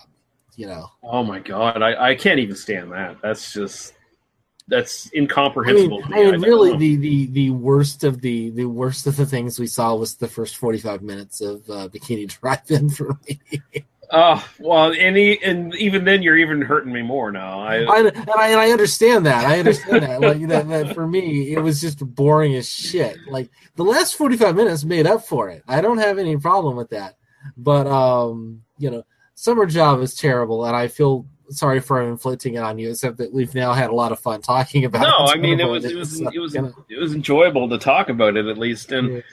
I think for me, my number two would be uh, Bob Carrollton Alice. I think is is Mhm. where I'd sort of sit that at, and probably the best thing I saw through this series. Honestly, I'd probably go to Perfect Timing as well. I think I'm kind of thinking that's where I'm kind of sitting on that one, just because it really does have kind of everything I want in a sex comedy. It, it, not only is it like you know just lots of nudity and lots of sexy stuff going on, it had really interesting performances and stuff going on as well.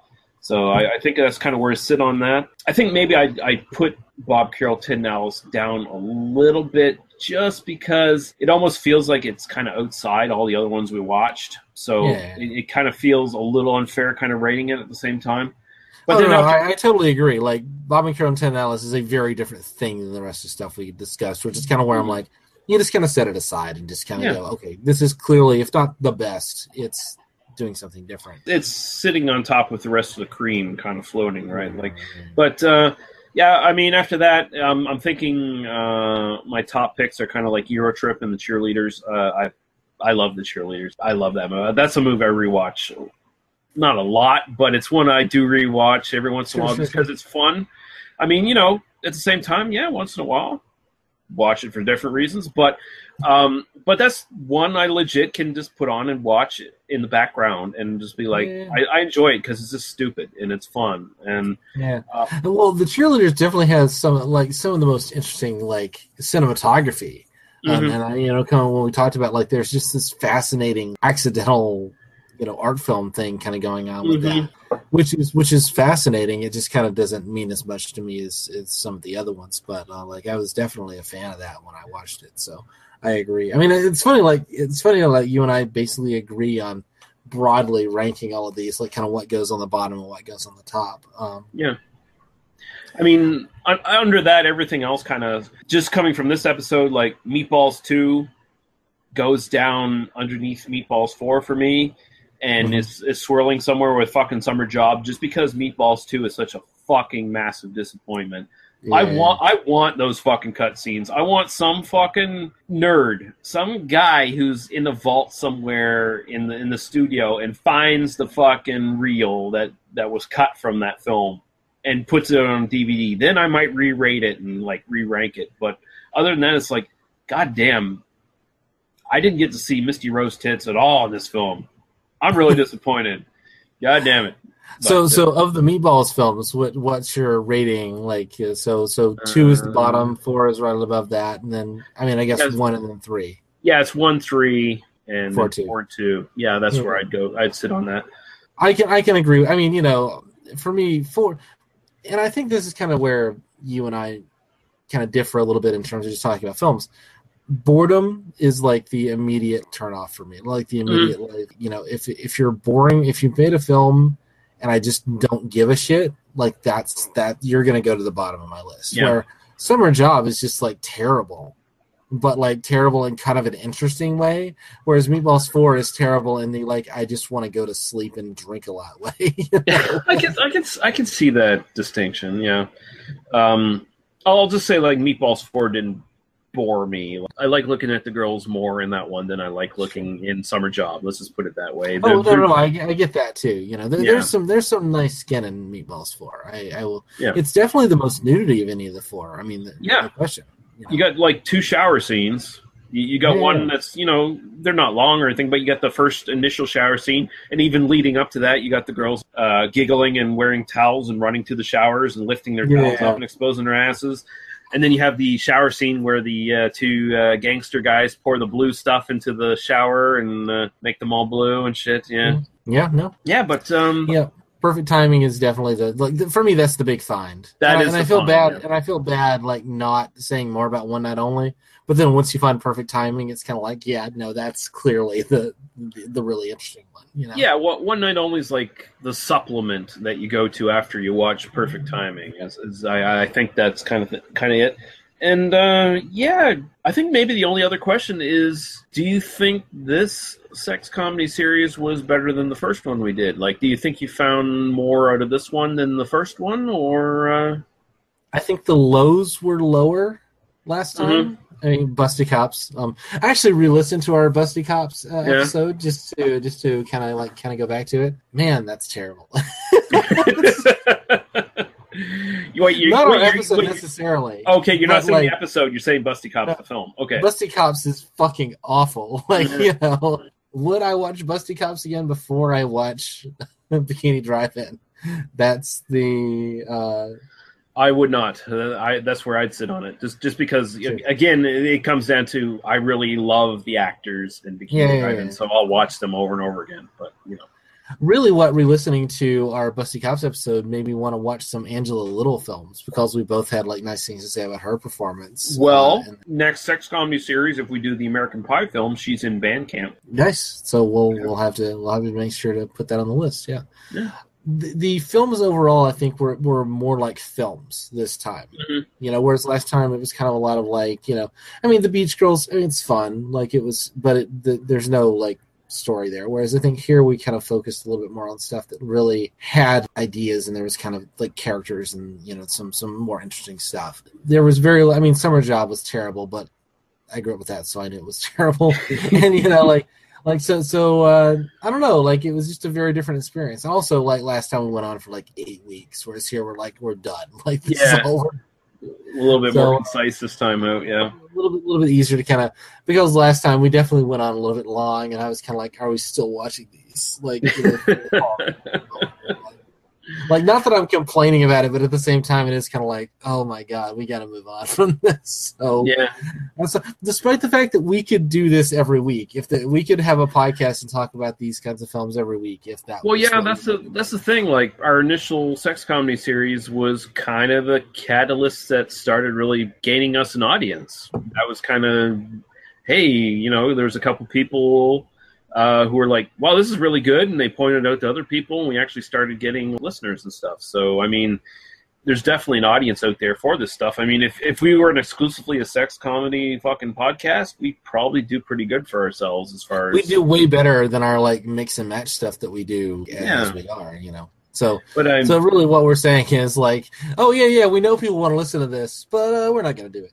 Well, no, because uh, we do what the fuck we want and what we're interested in doing, and that's what we're going to be transitioning over into uh, after this. But uh, I think next episode, if we can work it out, might be uh, Tommy and what was the other one we were thinking of doing? Parents, parents. And parents, yeah, with uh, our friend Kit Power. So hopefully we can work that out. Who, Um, by the way, has a brilliant new RoboCop podcast where um, he is watching RoboCop with people and doing like commentary tracks once a month. And the first episode with our friend James Murphy uh, is now up. So like, definitely go check that out. Um, I have listened to that episode and it is brilliant. And um, you might in the future hear a certain voice that uh, you know you're hearing right now on that podcast.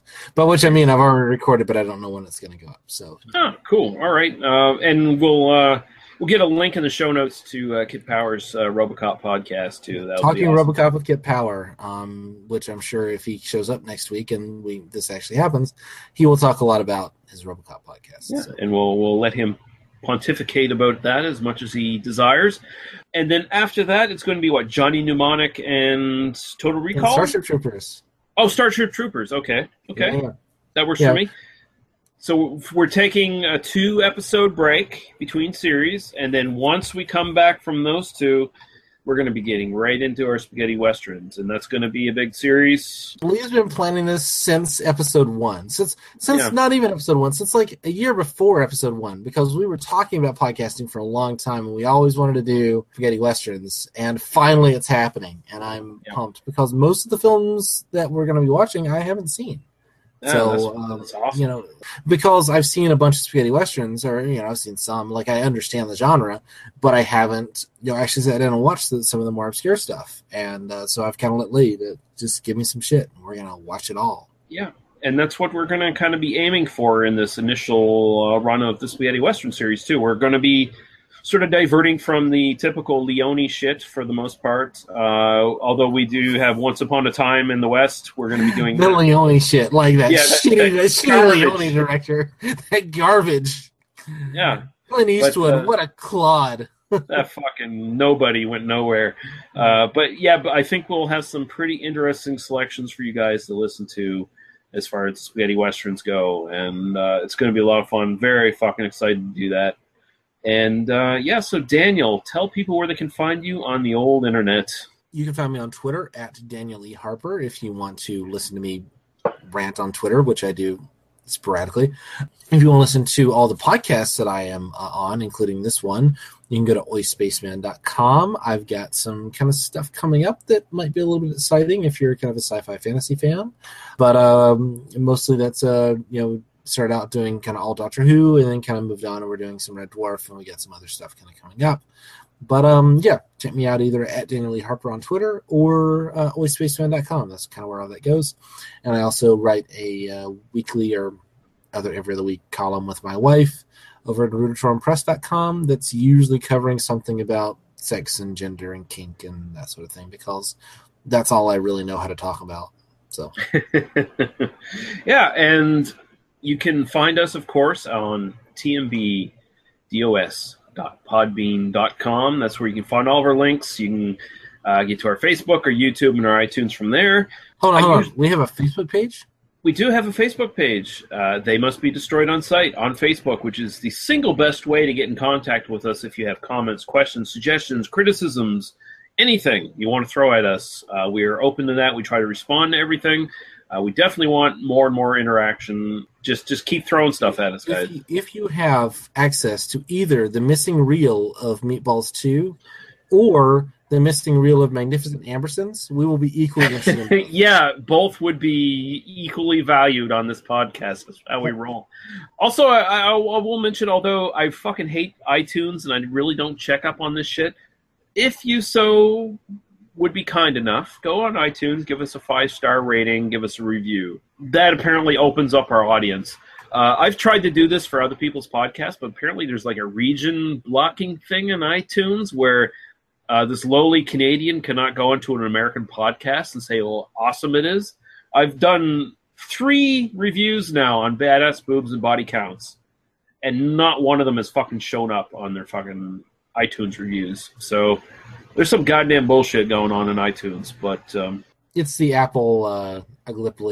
It's it's clearly you know it's corporate America. Um, Yeah. you know, enforcing uh, parochial, you know, borders and shit. it sucks because all, all the podcasts I listen to, they're like, support us, go to iTunes, write a review, and I'm like, I- I'm gonna do that, and then I go and do that, and then it doesn't show up, and it's like, oh fuck. Yeah, yeah, it sucks.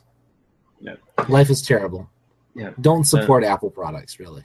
No, uh, I mean it's it's a it's we, we have to live in Apple's world, but we don't have to accept every goddamn thing they throw at us. Let's put it that way. But uh, yeah, uh, until next week. Thank you very much, guys, for listening. Thank you for joining me, Daniel. And uh, yeah, we're gonna go now. Goodbye. Bye.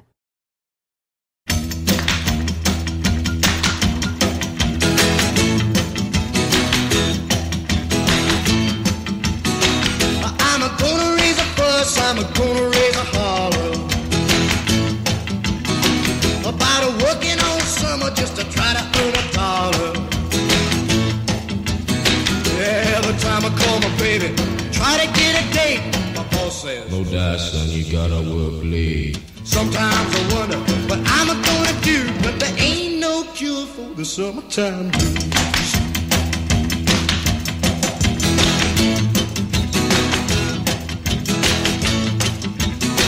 Oh well, my mom and papa told me, son, you gotta make some money. If you wanna use the car to go a ride next Sunday.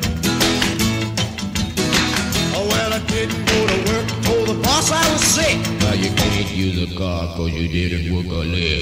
Sometimes I wonder what I'm gonna do, but there ain't no cure for the summertime blues.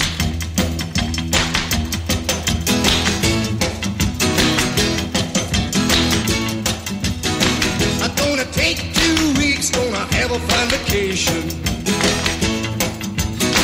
I'm gonna take my problem to the United Nations. Well, I called my congressman and he said, quote, I'd like to help you, son, but you're too young to vote. Sometimes I wonder what I'm gonna do, but there ain't no cure for the summertime blues.